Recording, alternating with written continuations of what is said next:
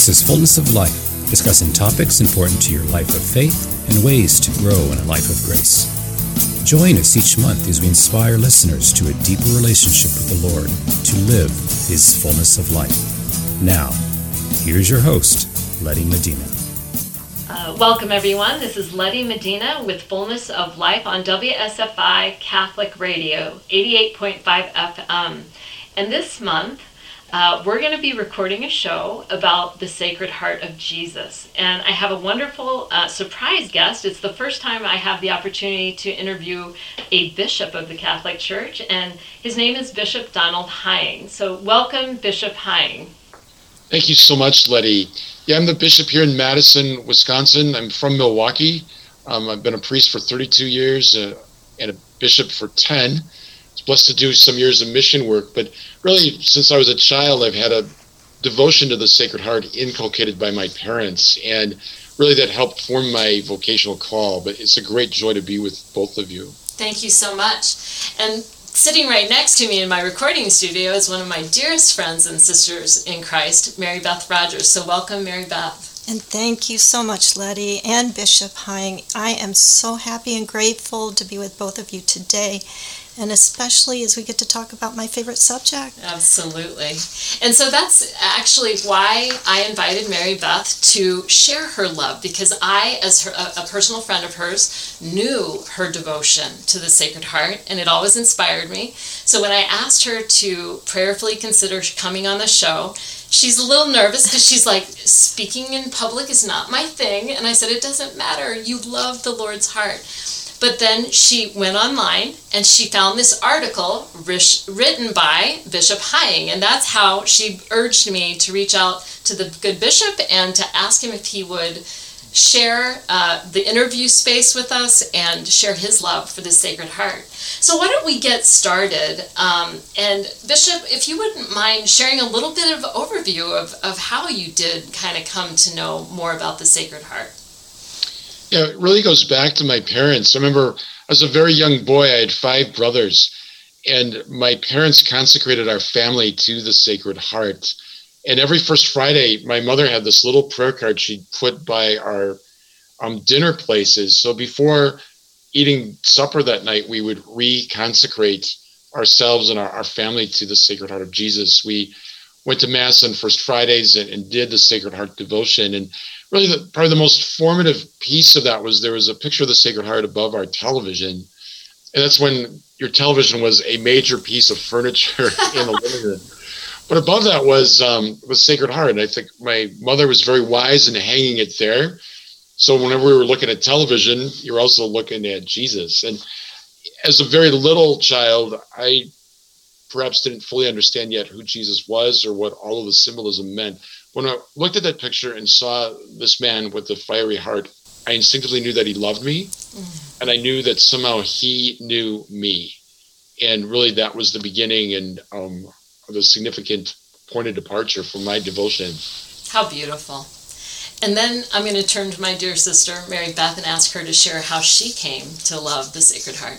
So, Mine is quite similar to what the bishop um, has expressed. Um, I um, this was one of my absolute earliest child memory, childhood memories, and my parents as well had this beautiful picture of the Sacred Heart that they had in their bedroom. And I was absolutely just drawn to this picture. In much the same way as the bishop said, you could just tell the love that emanated from that picture and I happened to be, I, I was, um, there were five of us siblings in the family, and so I had four older brothers. I was the only girl and the youngest. And I used to go and look at that picture, and I would think of him as my older brother. Oh. And um, I loved my brothers, and, and um, they would take care of me. Um, my parents had me kind of late in life, and I think after raising four pretty lively boys, they were pretty tired, and so when I came along, they kind of let, um, especially the two older boys, take care of me. So when I looked at Jesus and I thought of him as an older brother, I just knew that, um, you know, I, I, saw the love, and I and I felt that love. So beautiful. So, why don't we talk a little bit about the actual image of the Sacred Heart? I think most Catholics are somewhat familiar with it, but perhaps they haven't really spent time really looking at the detail of the beauty of that image. Um, Bishop, you want to start us off? It really, as you said so beautifully, Mary Beth, I think the first thing we see in the Sacred Heart image is just the loving countenance of Christ. You know, that in most images, he's looking directly at the viewer, and you get this sense of personal connection that that's very real and, and palpable. So it's just Jesus' loving countenance. And he's always pointing to his heart. You know, so look at my heart. You know, here's here's the center of my being. Here's the the core of my soul. Here's how much I love you. So there's this invitation. It reminds me of the gospel narrative where Jesus invites Thomas to place his hand into his side and in his fingers into his wound. So there's a sense of, you know, my heart is open and I just want to invite you to step into my heart. You know, so just Jesus' loving countenance, you know, pointing to his heart, you know, and then certainly uh, the images within and, and above the heart um, capture St. Margaret Mary's um, mystical revelations, you know, of the Jesus' heart is on fire. You know, so in the scriptures, fire is always a symbol of, of God and of the Holy Spirit and of, of, zeal and of love. The cross, you know, clearly it's on the cross that Jesus' heart is broken open and he makes this sacrificial and total gift of self in order to save us. You know, the crown of thorns, the, the blood.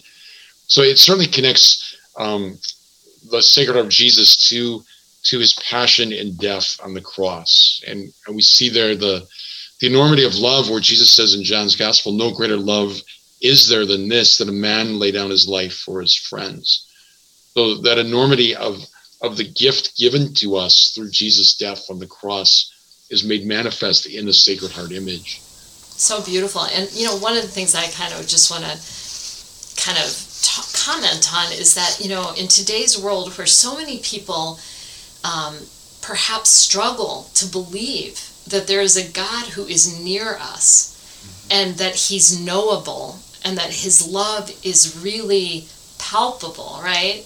This image could be such a blessing for people to turn to at times like this to really start trying to dive deeper into that knowledge of no, he really, really, really loves you. Mm-hmm. And you can experience it if you really turn to him and get to know him, right? And I know from um, just my experiences, uh, one of the things that has always touched me um, by the picture is that wound in his heart. And um, I know those times when I've I was a pretty sensitive child, and so I think I was wounded easily, more easily perhaps than others. But um, I, I thought of that Psalm 34 where it says, "The Lord is near to the brokenhearted and saves those crushed in spirit." And so that was always so reassuring to me that he truly knew. He knows. He knows our pains and and and so he's he wants to just be there to to help us through all of that. Yeah. And that, you know, he wants to light our hearts on fire too, right? That he mm-hmm. wants to share his love to help our hearts burn for the things that are most important and that will get us to heaven, which where we will have that eternity of joy, right? Something I contemplate often is just how you know, the Sacred Heart was formed in the womb of the Virgin Mary, and we know from the, the science of uh, you know the development of of the child within the womb that within 15 days there's already a detectable heartbeat. So just think of this tiny little Sacred Heart that begins to beat inside the Blessed Mother and then starts getting louder, heart gets bigger. Jesus is born, and it's his heart that is formed in the image of his Father and, and goes forth and, and does the work of our salvation. That heart is pierced on the cross and ceases to beat.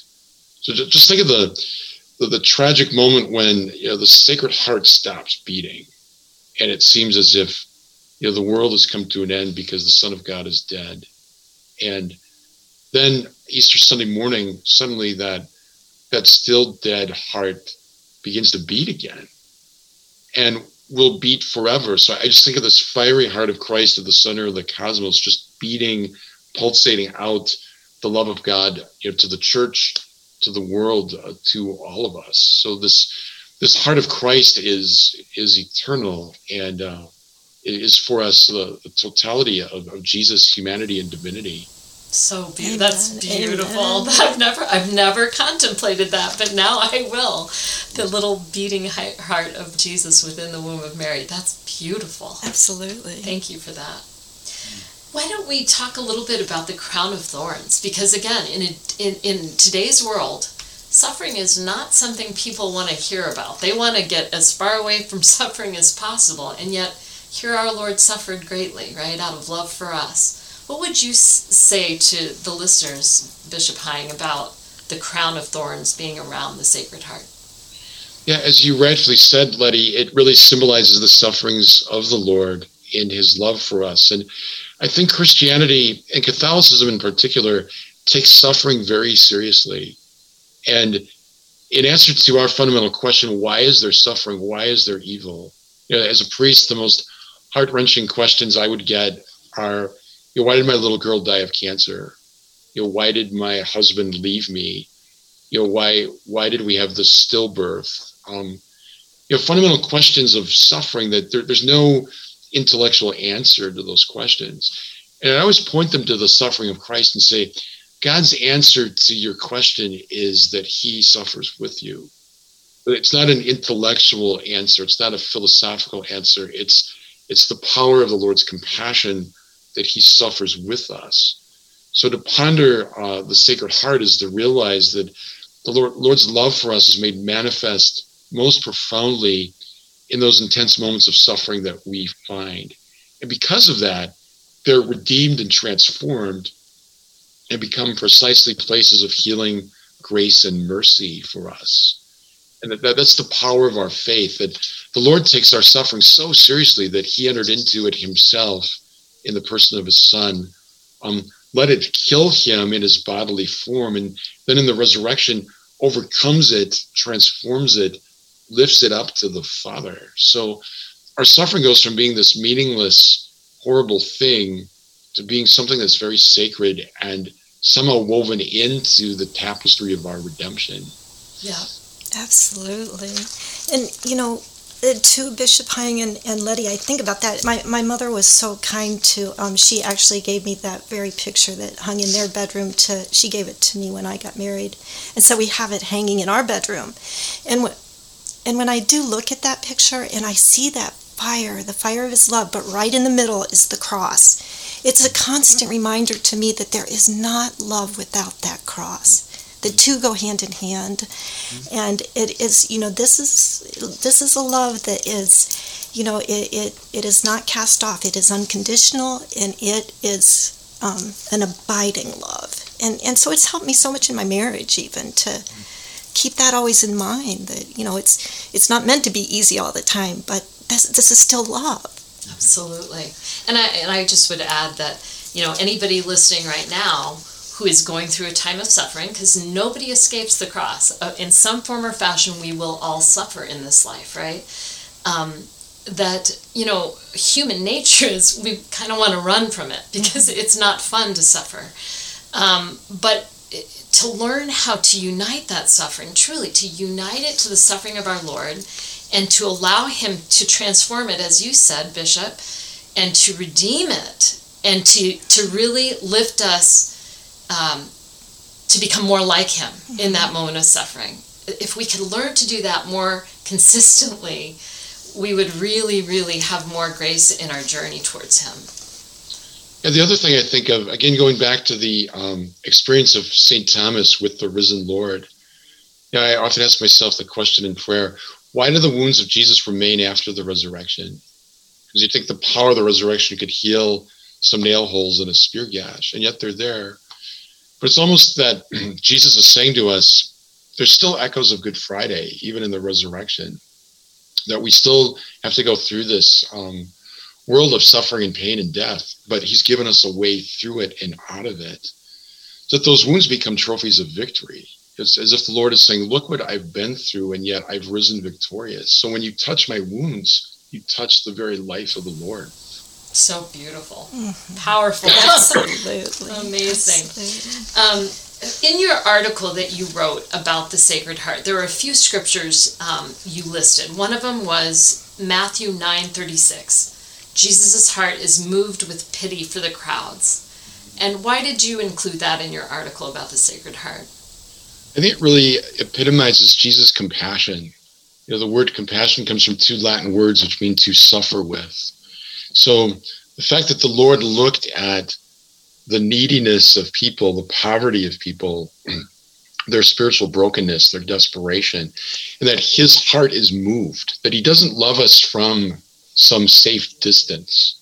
He doesn't love us from the sidelines, that, that he himself is impacted by the suffering of the people around him shows the definition of compassion. You know, that God isn't some immovable, unemotional force that's impersonal, but that, that God's heart is moved. So um, compassion is what love does when it sees suffering. And so uh, when you look at all of Jesus' ministry, he responds to people in their need. He doesn't have this predetermined idea of what somebody needs. I think we've all had people in our life that say, you know, I know what's good for you, and you just have to do this. And that always feels a little oppressive. So it seems to me that Jesus comes to people and just says, Where does it hurt? Yes. You know, where does it hurt? Because that's what I want to heal. That's what I want to touch. So you think of the Lord as this physician of souls. And I think that's especially true for priests, but really all of us, that we can dare to touch the wounds of others because our hearts are moved by the suffering of others because of love. Right? Yeah. And then you refer to Matthew 11 29. He tells us that he is gentle and humble of heart. Mm-hmm. And that's beautiful too. Yeah. yeah gentleness and humility um, sometimes seem in short supply these days, right? Yes. But I just think uh, how powerful simple kindness is, right? So when I did seminary formation, I'd always tell the seminarians, you may not be a Fulton Sheen in the pulpit, you may not be the best administrator, but if you simply are kind to your people and love them, you will be an instrument of, of the Lord. Amen. So just basic basic kindness goes a long way, and gentleness and humility are the crowning glory, really, of the Lord, who, who loves us in his in his tenderness. Exactly. Um, and then your final, one of the final things that I pulled out of your article was his desire, his infinite desire to be in relationship with us, right? Mm-hmm. And again, how how hard that is for so many people to believe because they've never experienced that relational kind of love from this beautiful God of ours. Yeah. What would you say to them? Yeah, I think when when people say I don't I don't believe in God or I don't know if I believe in God, I always ask them, who is the God that you don't believe in?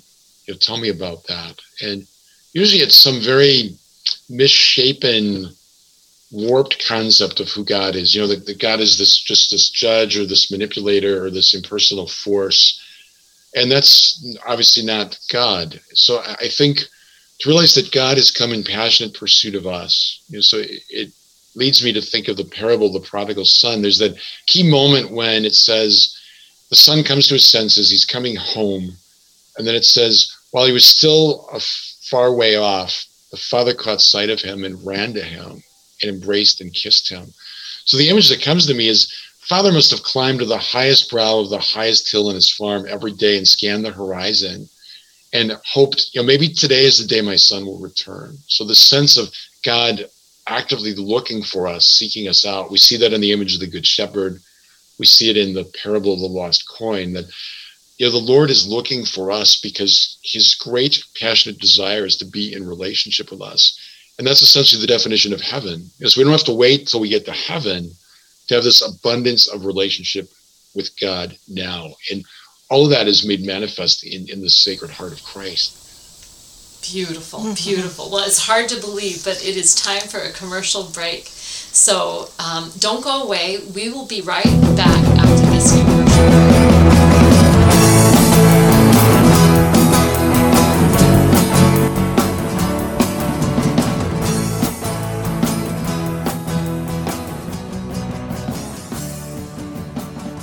Holy Family Catholic Bookstore is blessed with the opportunity to participate with WSFI Catholic Radio in the new evangelization. Holy Family is your local resource for books, CDs, and DVDs from Catholic Answers, Ignatius Press, and all of the other fine publishers featured on Catholic Radio. Holy Family also has the area's largest selection of baptism, communion, and confirmation gifts. Holy Family Catholic Bookstore is located at 9249 Old Green Bay Road, Pleasant Prairie, Wisconsin. More information is available on Facebook.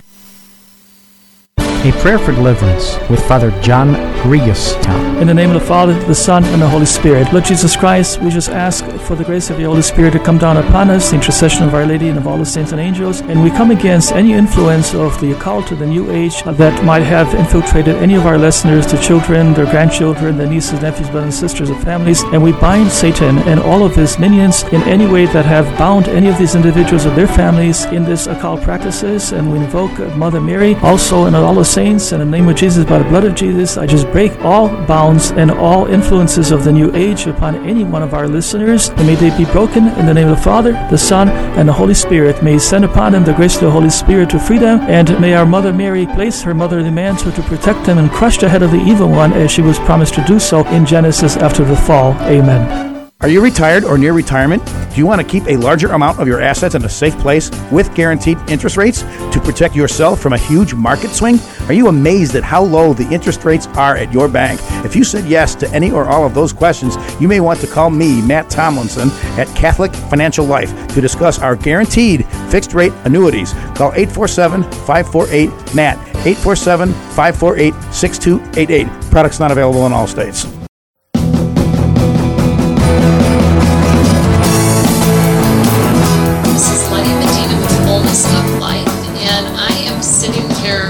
With Bishop Hying from Madison and Mary Beth Rogers, my dear sister in Christ. And we've been talking about the beautiful devotion to the Sacred Heart of Jesus. And so I, I think it would be really nice to kind of dive into some of the church tradition and how did the revelation about the Sacred Heart of Jesus come to be known?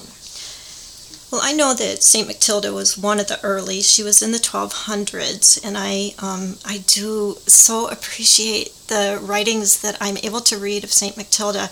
She actually um, I, I she didn't write down many of the things. It was actually done by Saint Gertrude and her other sisters, and a bit unbeknownst to Saint Matilda, she was a little bit taken aback by it because here she had this beautiful devotion to the Lord, our sacred His Sacred Heart, and and she would share it with her sisters, but she had no idea that they were writing it down, and thankfully that they did. And she took that to the Lord, her concern, and he said it was meant to be. It was meant to be.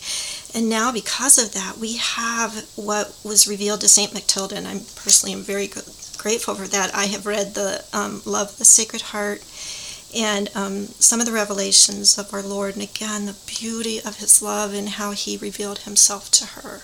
So wonderful. And that's one of the beautiful things about our Catholic Church, right? That we have such a, a, a breadth of things to to um, turn to, right? It's it's obviously the sacraments, the beautiful gift of the Jesus present to us in, in the sacraments, but it's also knowing Mother Mary and learning about the lives of the saints and seeing how God continues to reveal more and more and kind of fill out the picture a little mm-hmm. bit for us throughout the centuries through these various saints. And so, what a gift that is to us. Absolutely. us. So, again, I just encourage the listeners get to know the saints. Turn and pick up a good book about a saint that you feel inspired to learn about because that has greatly enriched my journey as well as yours, and I'm guessing yours as well.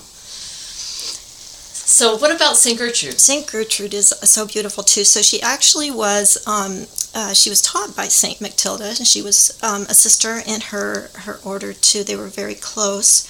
Um, just as a little side interest, um, I believe the the statue as you walk into Marytown, for whoever is familiar with that, the right right on the right side as you walk into the chapel is Saint Gertrude, Beautiful. the statue of her.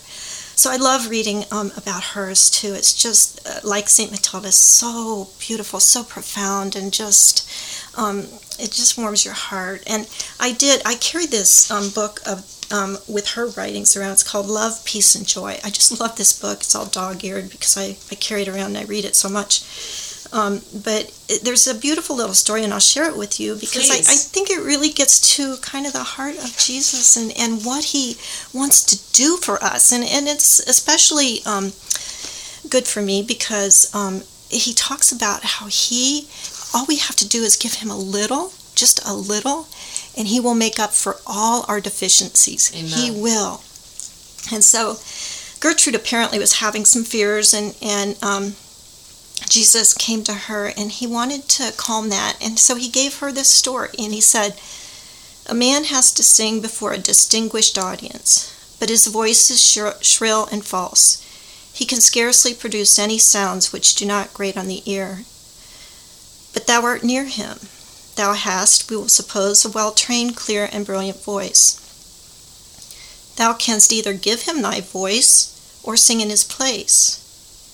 Thou desirest to do so, and he knows thy desire. Wouldst thou not feel indignant with him were he to refuse his consent to, to thy proposal? In like manner, I know thy misery, and my heart can supply for it.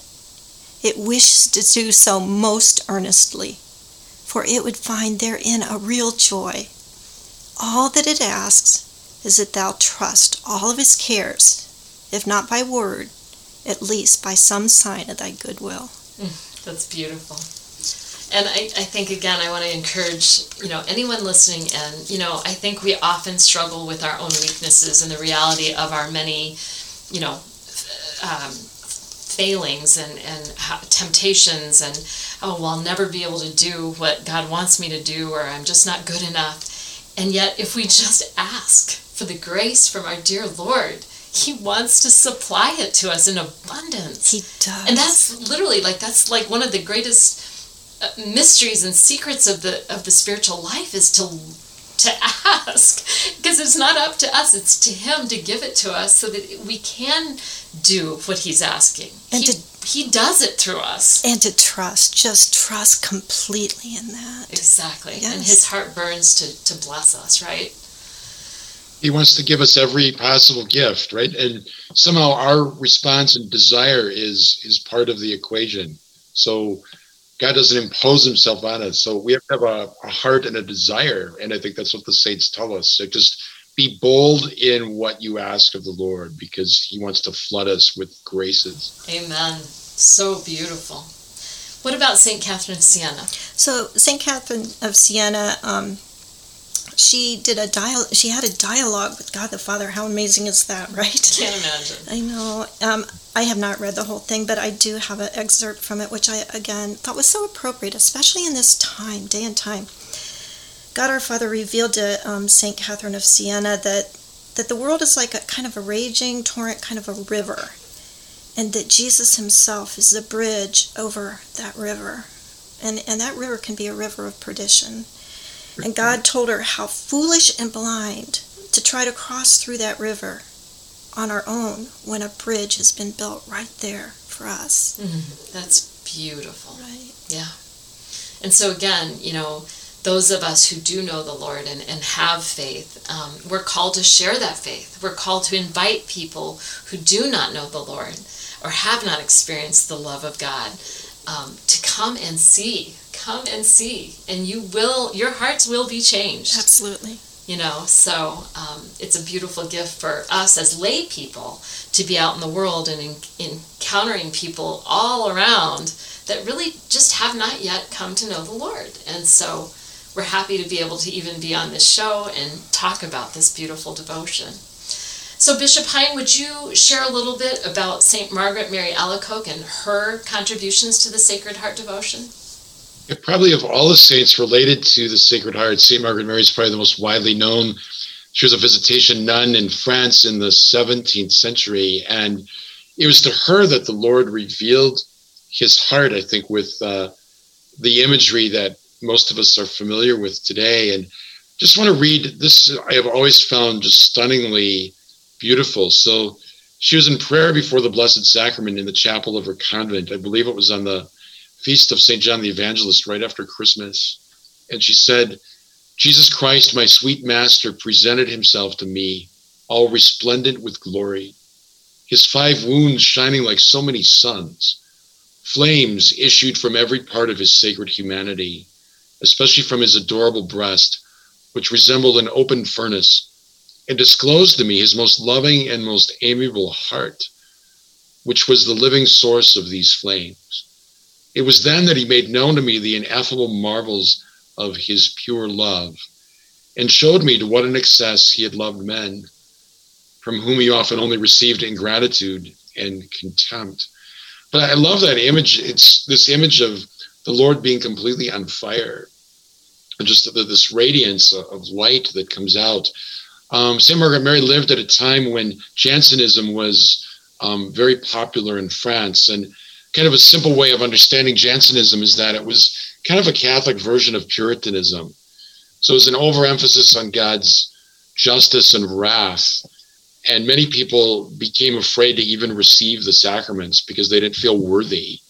So there's a sense of um, a fear of God. You know, not that we don't need a fear of God, but it wasn't balanced with um, you know mercy. So it's almost as if the Lord revealed Himself to Saint Margaret Mary in His merciful heart to show us that um, He loves us beyond anything we can imagine, and that He invites us to trust in His mercy and there to find compassion and forgiveness, to not be afraid to come to the Lord, no matter how burdened we may be with sin. St. Margaret Mary suffered much for her um, revelations. The other sisters thought she was just a sensationalist or making this up to get attention. And it was her spiritual director, St. Claude Colombière, who was a Jesuit, who really was um, the recipient of her messages and kind of authentic, authenticated that you know what she was experiencing what was real it wasn't an illusion so it's from her that we really come to understand uh, the depths of the lord's love for us in the sacred heart so powerful Absolutely. what a gift and yeah i i think um, we just we need to learn more about these kind of you know devotions because they do enrich the journey when we mm-hmm. come to understand all that god wants to reveal about his love for us in these different ways. So, Bishop Hying, you wrote this beautiful article, and I loved part of, you know, I loved the whole article, but this one part you talked about Jesus' selfless love, and you, you listed a number of things that kind of reveal that selfless love. Would you share that with the listeners? I think when we look at just the totality of Jesus' ministry, everything he said and, said and did was for the other. So if he saw a hungry crowd, he multiplied bread and fish and fed them. When he encountered a sinner, he forgave them. When he encountered somebody looking for God, he taught them. We think of his parables, we think of his miracles, we think of him healing the sick and the lame and the blind.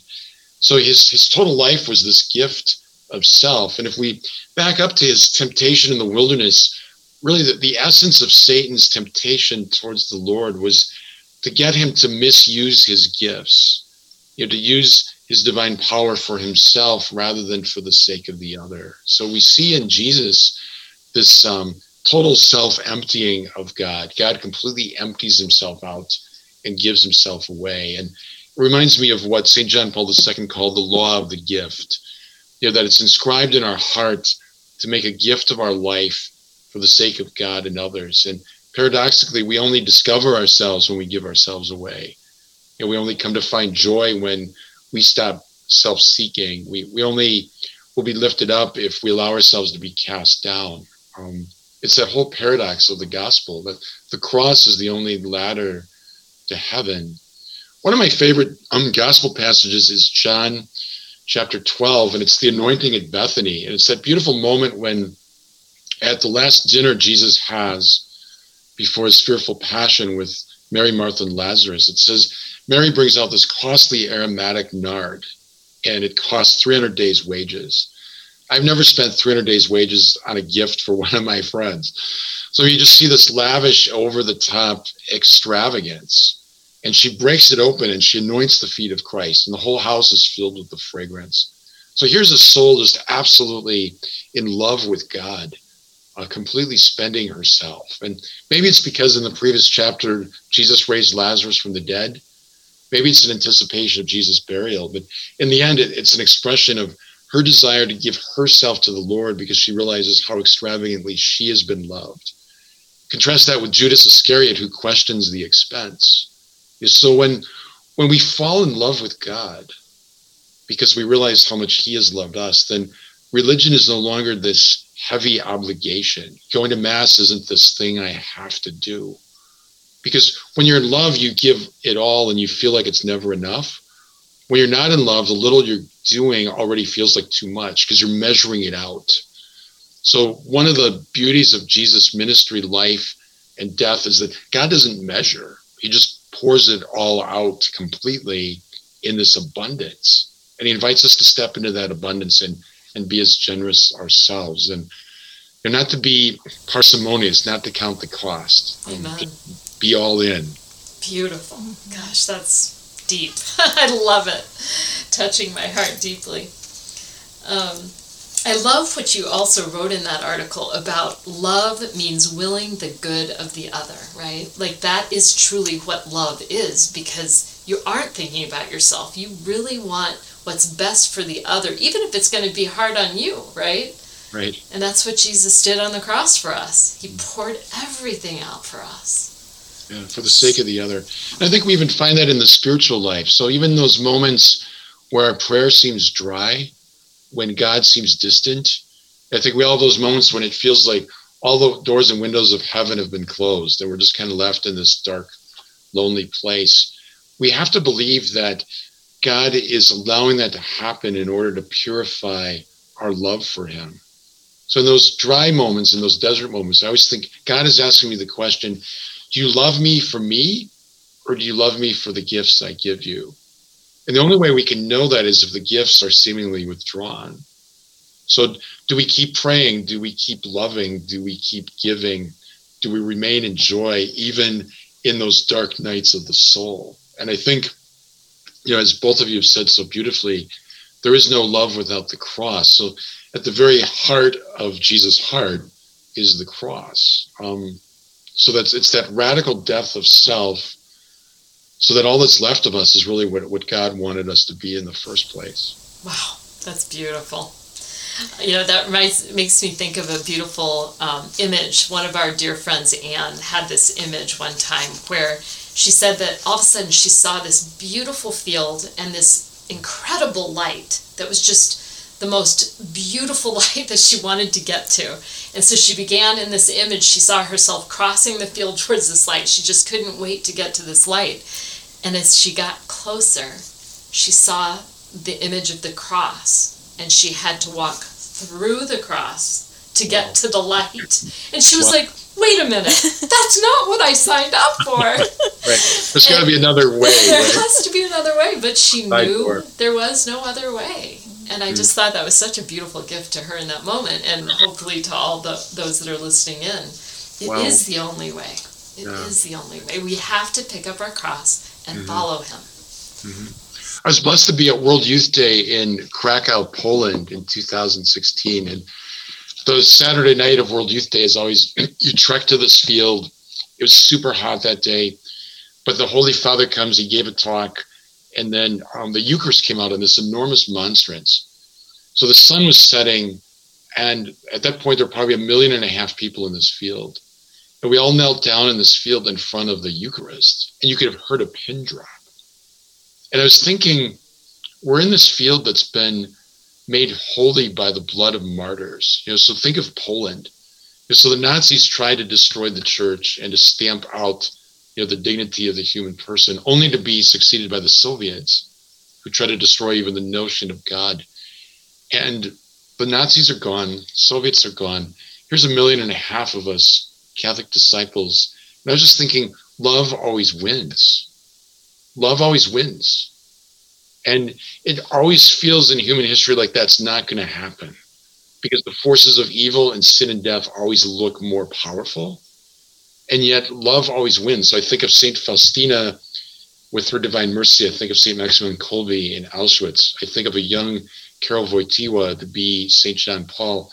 The three of them lived within a 30 mile radius of each other and they never knew each other. So God is looking at the horror of World War II to come, you know, the, the hell of Auschwitz. And it's almost like he just planted his flag in this place ahead of time and just said, there's going to be horrible things coming, but love always wins. I'm already here with my divine mercy. Um, that was just such a powerful moment for me because it's it's the triumph of the Sacred Heart. Absolutely. Wow. Beautiful. Ah. Beautiful. Um, and again, it's hard to believe that it's time for another commercial break. We are obviously very engaged in our discussion about this beautiful devotion.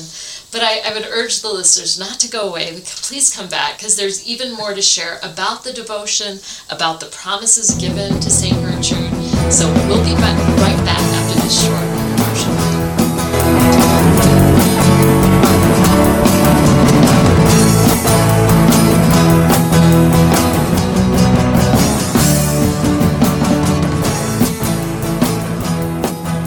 Hello, I'm Father James Kubicki, the U.S. Director of the Apostleship of Prayer, and I ask you to support Catholic radio in your area because Catholic radio is the way that we can get the word out today. It's Catholic evangelization at its best, and I've heard conversion stories all over the place because of people who have tuned in as they're driving or in their homes, listening to Catholic radio by accident, and the Lord touching their hearts through the message they heard. WSFI 88.5 FM Catholic Radio is committed to bringing quality Catholic programs to our local community. We only can do that with your financial support. Take a moment now to donate online at WSFIRadio.org or mail your tax deductible donation to WSFI 88.5 FM Catholic Radio, P.O. Box 885, Libertyville, Illinois 60048. That's WSFI 88.5 FM Catholic Radio, P.O. Box 885, Libertyville, Illinois 60048. Donations of any amount are greatly appreciated.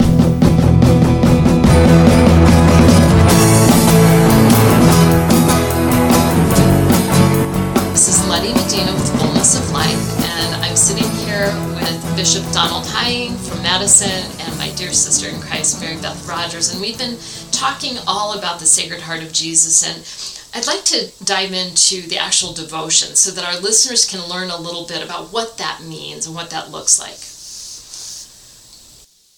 So I think that the core of it is the consecration where we we give ourselves over to uh, the Lord and His love for us. And to consecrate something is to set it aside for a holy purpose. So when we consecrate ourselves to the Sacred Heart or to the Blessed Mother, we're really saying, you know, Lord, Blessed Mother, I give myself completely to you. You know, use me as you will. I'm setting myself aside and, and giving myself to you as a gift, as you've given yourself to me. And certainly the, the First Friday devotion is you know, going to Mass on First Friday, receiving the Eucharist, um, going to confession regularly, having an image of, of the Sacred Heart in our house that, that we honor, you know, and just living that mystery of, of His love for us. I mean, that, that's the heart of the devotion. It's beautiful.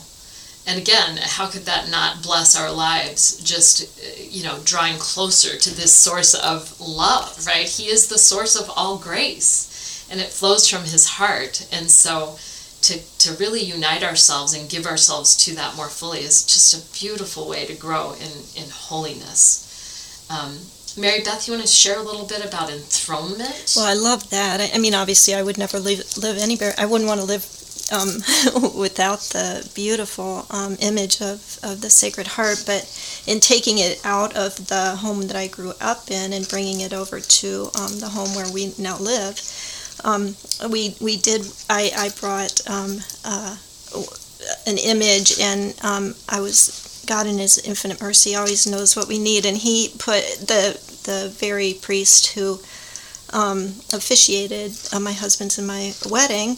Um, he too had a great devo- devotion to the Sacred Heart of Jesus. Father Angelo Caserta, just a, a good holy shepherd for sure. And so he was so kind, and he came in and he did um, did the enthronement in the house where we grew up. I grew up, and um, he did that on the feast of the Queenship of Mary, and I was thrilled. And then he came up here as well and um, consecrated my home again to the Sacred Heart. And, and so I just want to share too that I also had my home enthroned to the Sacred Heart. And, you know, I would urge listeners, if you've never done anything like that, you know, pray about it, consider it, learn about it. Because it truly is, as the bishop was explaining, it's a way of saying, I want my entire family, my entire home, everything to be given to Christ. and and for him to become such a part of this life that we live in this home so that he guides us in everything right? So it, it's a great blessing when you do it. There are, and, and there are parishes. I have heard that parishes have actually um, teams that do go in to to help with and do that enthronement so. Absolutely um, so, Mary Beth, I know you have a heart that burns for people who are experiencing hopelessness and despair. You know, that started, um, I actually went on pilgrimage with um, a, a, priest and two other friends through France, and, and that's actually when that started. Um, I, I, I can't exactly, um, it's hard to explain, but that was put really on the, a burden on my heart. That was back in 2003. And um, then, as you well know, um, in 2005, um, we started a, a, prayer group, and that uh, that prayer group was um, specifically started to pray for those who are lost in hopelessness and despair. That was back in 2005, and it happened to be on the very day that, that our beautiful Pope St. John Paul II um, left this world to be with the Lord. Yeah. So we've been doing this for um, 15 years now, and, and I see now, I think when I look around, how how providential maybe that was, and how very necessary it is. And so that's what I would like to um, I would like to say about this devotion. You, you know, we've been talking about Jesus' love for us and Him drawing us in, but He also wants us to just go out to people and to pour that love out. He's it's flowing through his heart through ours and it must be shared as Amen. bishop Hying so beautifully stated and so um, I, I, as we talk about it and, and we're trying to encourage people, one of the best ways, I mean, uh, you know, um, of coming to, to Jesus' Sacred Heart um, is to come to Him in the church, in the tabernacle. Yes his heart is there in the Holy Eucharist. Amen. And so go go into the church if you if you are feeling sad or hope you know your hope is getting drained or whatever is going on cross the threshold of a church go Amen. and kneel before the tabernacle because the eucharistic heart of our lord is right there and he's just waiting waiting for you to come and you know he's he's like Revelation says, he stands at the door of our heart and he knocks. All he's waiting is for us to open. We don't have to open it wide because we might, you know, you might be a little bit too overwhelmed to do that. Just open it a crack. and he will come to you and you will never regret that. Amen. So true. So true. Anything you'd like to add about that, Bishop? I just think the Lord wants to flood us with gifts and to just, as you so beautifully said, Mary Beth, just to open our heart to the Lord. And I think maybe that's the hardest part is that surrender. Because sometimes we're afraid, what is that surrender going to do? You know, if I really give my life to the Lord, what's he going to ask of me? And what he's going to ask of us is that we let him love us. And so the thing we sometimes fear the most is precisely the thing that's going to save us and, and give us the greatest joy. And you know, that's where we need to overcome that, that um, fear or that resistance within us to just that, complete, absolute, total surrender. So I, I, find so much fruit in the first sorrowful mystery, the agony in the garden, because you see there Jesus struggling with the enormity of the passion. You know, Lord, let this cup pass from me, but in the end, let your will be done in me. And we see that surrender of Jesus' heart to the will of the Father. And from that point on, Jesus seems to go through the terrible events of his passion with this this resolution, that this purpose, the, this courage that transcends death because he surrendered his heart in Gethsemane. So everything flows from that surrendered heart. Mm, I love that. Yes. I really love that. And I, I do want to affirm that because, you know, so often I encounter people who are afraid to, because they think they're not good enough, they're not worthy, right? As if we have to earn the love of God. Right. And that is a lie because mm-hmm. God literally, it's a free gift. We mm-hmm. just have to turn to Him and say, I want some. right. And He will pour it down. I think it seems too good to be true, right? Exactly. Maybe that's what some people struggle with. It's like, this can't be real. It's like, you see these deals on television. It's like, what's the catch? Exactly. And the beauty of the Lord is there's never a catch. He just loves us unconditionally and invites us in. So beautiful. And I wanted to add to all of this, and you know what Mary Beth was sharing about trying to encourage people to cross that threshold and get into into the church and go and kneel in front of the tabernacle. And and for those of you who are maybe practicing your faith, but maybe you haven't ever really committed to a holy hour in front of the Blessed Sacrament, like that has been one of the greatest gifts that both Mary Beth and I have been blessed with in our lives. Um, it, yeah, it's a little bit of a commitment, right? To give up an hour a week to go and sit in silence. Silence is hard for people in today's world, right? But during that hour, God is right there, face to face with you, and He's literally flooding you with graces. As you said, He wants to give us so much. And all we have to do is sit there. like, there's nothing better than that. So I would urge listeners, if you haven't done a holy hour, think about it, pray about it, do it. yeah, it all comes together, doesn't it? The, the passion, death, resurrection of the Lord, uh, the Eucharist and adoration, of the Sacred Heart devotion, all of it just converges beautifully, you know, in that heart of Jesus, which is pulsating with love for us. Amen. And so let's talk about the 12 promises um, that the Lord gave to um, St. Margaret Mary about this devotion to the Sacred Heart. Mary Beth, you want to start us off? Well, I just, um, I will give them all the graces necessary in their state of life. I can tell you, he definitely does that, right? I, I, I know from having, um, from that, being that little five year old, and, and I saw how he helped me as when just as a young child, and then growing up with it, and then into my um, uh, teen, college years, but then especially as I um, got married, he has been there. Whoa, yes. mightily, mightily, really, Amen. and and yeah. And then I'll say the second one. I will establish peace in their homes. Like who doesn't want peace? Mm-hmm. Everybody longs for peace in this world that is going crazy.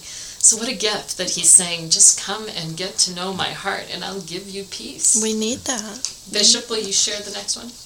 Yeah, the, number three, I will comfort them in all their afflictions. We think again of the consolation that the Lord offered so many people in his public ministry and how Jesus' heart for us is that place of comfort and, and consolation amidst the storms of life. We can always rest there and find joy and peace. Beautiful.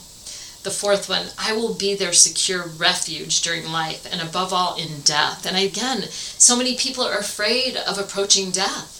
And mm. yet it's it's being born into new life, the eternal life with God, right? Like we should not be afraid of death. If we know Christ, we are assured of that. Mm-hmm. And so what we want to have him as our refuge in life and in death.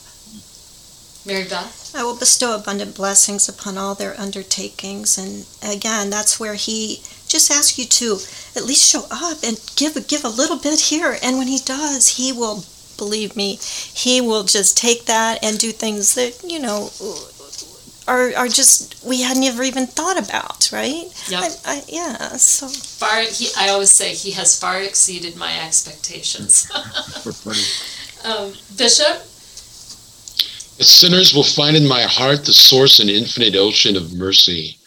I think there are both of uh, St. Faustina's writings given the divine mercy, but also the power of the sacrament of confession and so it's really in confession that we find there um, the source of forgiveness, that I can go to confession burdened with any amount of sin. And if I confess with contrition and sincerity, the Lord forgives me.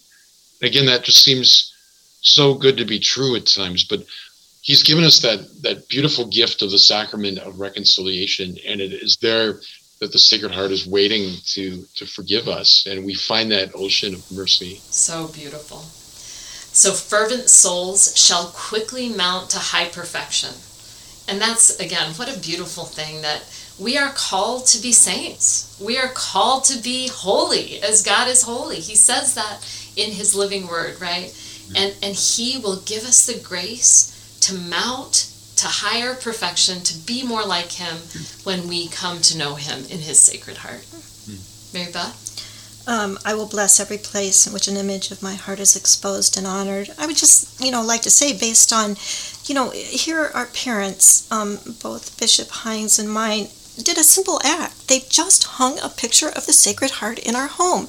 They they didn't say a word. It wasn't about um, you know uh, necessarily teaching us. Just the simple act of hanging that image had a profound effect uh, for both of us for our lives and and just so you can't we can't um, we can't know whose lives that will touch of our children's or people who enter our home or whatever. God, that's in His hands. But just do the, the simple act of hanging a picture or sacred objects. Amen.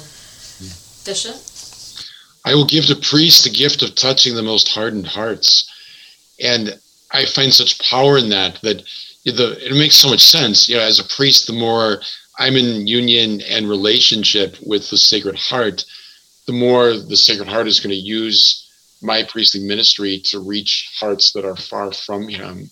And again, I just think of the, I think that the power of um, preaching and the power of the confessional is so. I think priests reach people the most in the pulpit when they're preaching, and also in in the confessional. And one is public and to a lot of people. The other is is private and only to one at a time. And yet, in both of those places, the Lord gives us the ability to reach hearts. so beautiful. Pray for that grace. Absolutely. Uh, number 11, those who shall promote this devotion shall have their names written in my heart. And that's good for the three of us because we are promoting this devotion. Amen. Thank you, Lord. we like that one. Go ahead, Mary Beth. I promise you, in the excessive mercy of my heart, that my all powerful love will grant to all those who receive Holy Communion on the first Fridays in nine consecutive months the grace of final perseverance. They shall not die in my disgrace, nor without receiving their sacraments.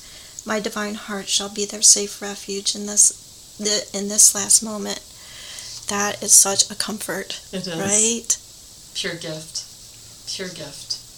And again, I hope that the listeners have enjoyed learning more about this beautiful devotion, this loving offering of our Lord, of His, his very sacred heart to us. Um, to dive into his love. Um, it is actually time for us to pull this show to a close. Bishop, thank you so much for coming and agreeing to, to share your love of this devotion with us. Mary Beth, thank you so much.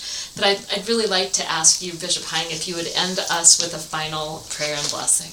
Yes. name of the Father, and the Son, and the Holy Spirit. Amen. Sacred Heart of Jesus, we ask that you fill us with your fire and your grace. Place your heart within us that we love, that we speak, that we act in union with you, that we become an extension of you in this world. We ask that you burn from us anything that is not of you, all of our, our sin and sadness, our, our weakness and, and despair. Fill us with your holy light that when people encounter us, they encounter you. We renew our devotion to your sacred heart, and we ask that your sacred heart may triumph in this world that so desperately needs to know your love and your mercy. Fill the church with the love of your heart and help us to always know and believe that this fiery heart of yours beats at the center of the church and pulsates out to us your grace and salvation. May all those who've listened to this show um, be renewed in their love for you and pour your graces upon them in abundance. And we ask this blessing, Father, Son, and Holy Spirit. Amen. Amen. Amen. Thank you again so much. And to all you listeners, thank you for tuning in. And until we meet again, this is Letty Medina with Fullness of Life, and I'm wishing you all this fullness.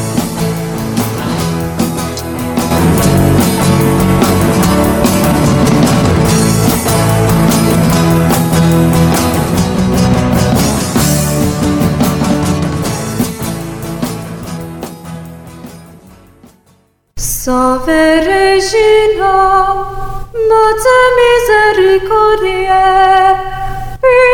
Pizza dulcedo, et spes nostra salve. A te clamamus, exules filii Evae, a te suspiramus, gementes et flentes, in hoc lacrimarum vale. Ega ergo, advocata nostra, il ilus tuos misericordes oculos a nos converte. Et Iesum, benedictum fructum ventris tui, nobis post hoc exilium ostende. O clemens,